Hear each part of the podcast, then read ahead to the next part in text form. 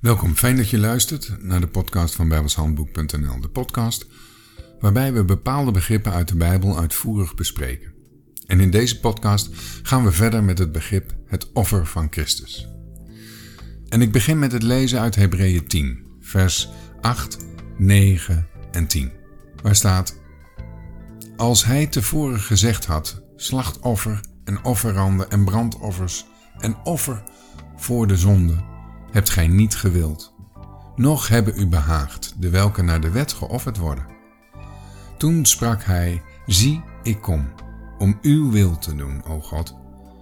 Hij neemt het eerste weg om het tweede te stellen, in welke wil wij geheiligd zijn door de offerande des lichaams van Christus, eenmaal geschied. Al de offers die onder het oude verbond gebracht waren, hoefde God niet. Die offers waren slechts een beeld van het ene offer dat gebracht werd onder het nieuwe verbond. Dat is het offer van Christus, inclusief zijn lichaam. Nogmaals, dat is niet zijn lichaam dat aan het kruis gedood werd, maar het lichaam dat hij bij zijn opstanding gekregen heeft. Efeze 1, vers 22 en 23.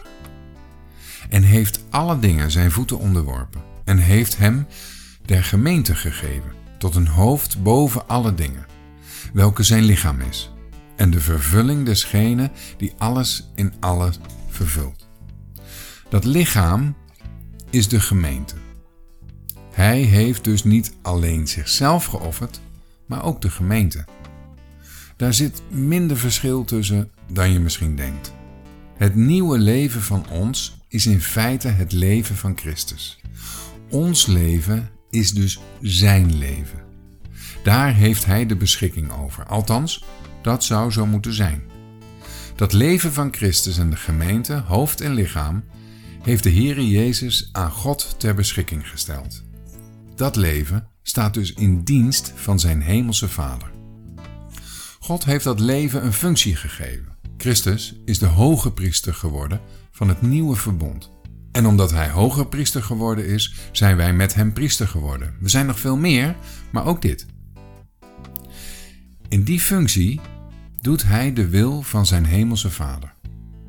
Hij heeft zichzelf immers aan hem geofferd, aangeboden. En in die functie doen ook wij de wil van onze hemelse Vader. Christus heeft ons immers ook aan hem geofferd, aangeboden. Daarom zouden wij ook onszelf aan Hem behoren te offeren. Anders heeft God nog niets aan ons en kan Hij zijn werken nog niet in en door ons doen.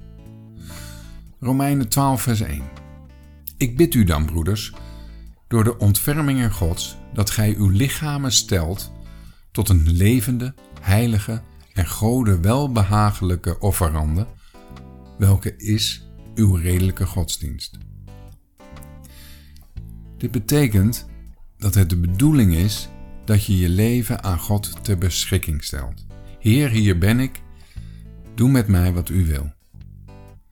En omdat Christus in dienst van zijn hemelse Vader ons de voeten wast, zouden wij dat ook in dienst van onze hemelse Vader, ook bij onze broeders en zusters doen.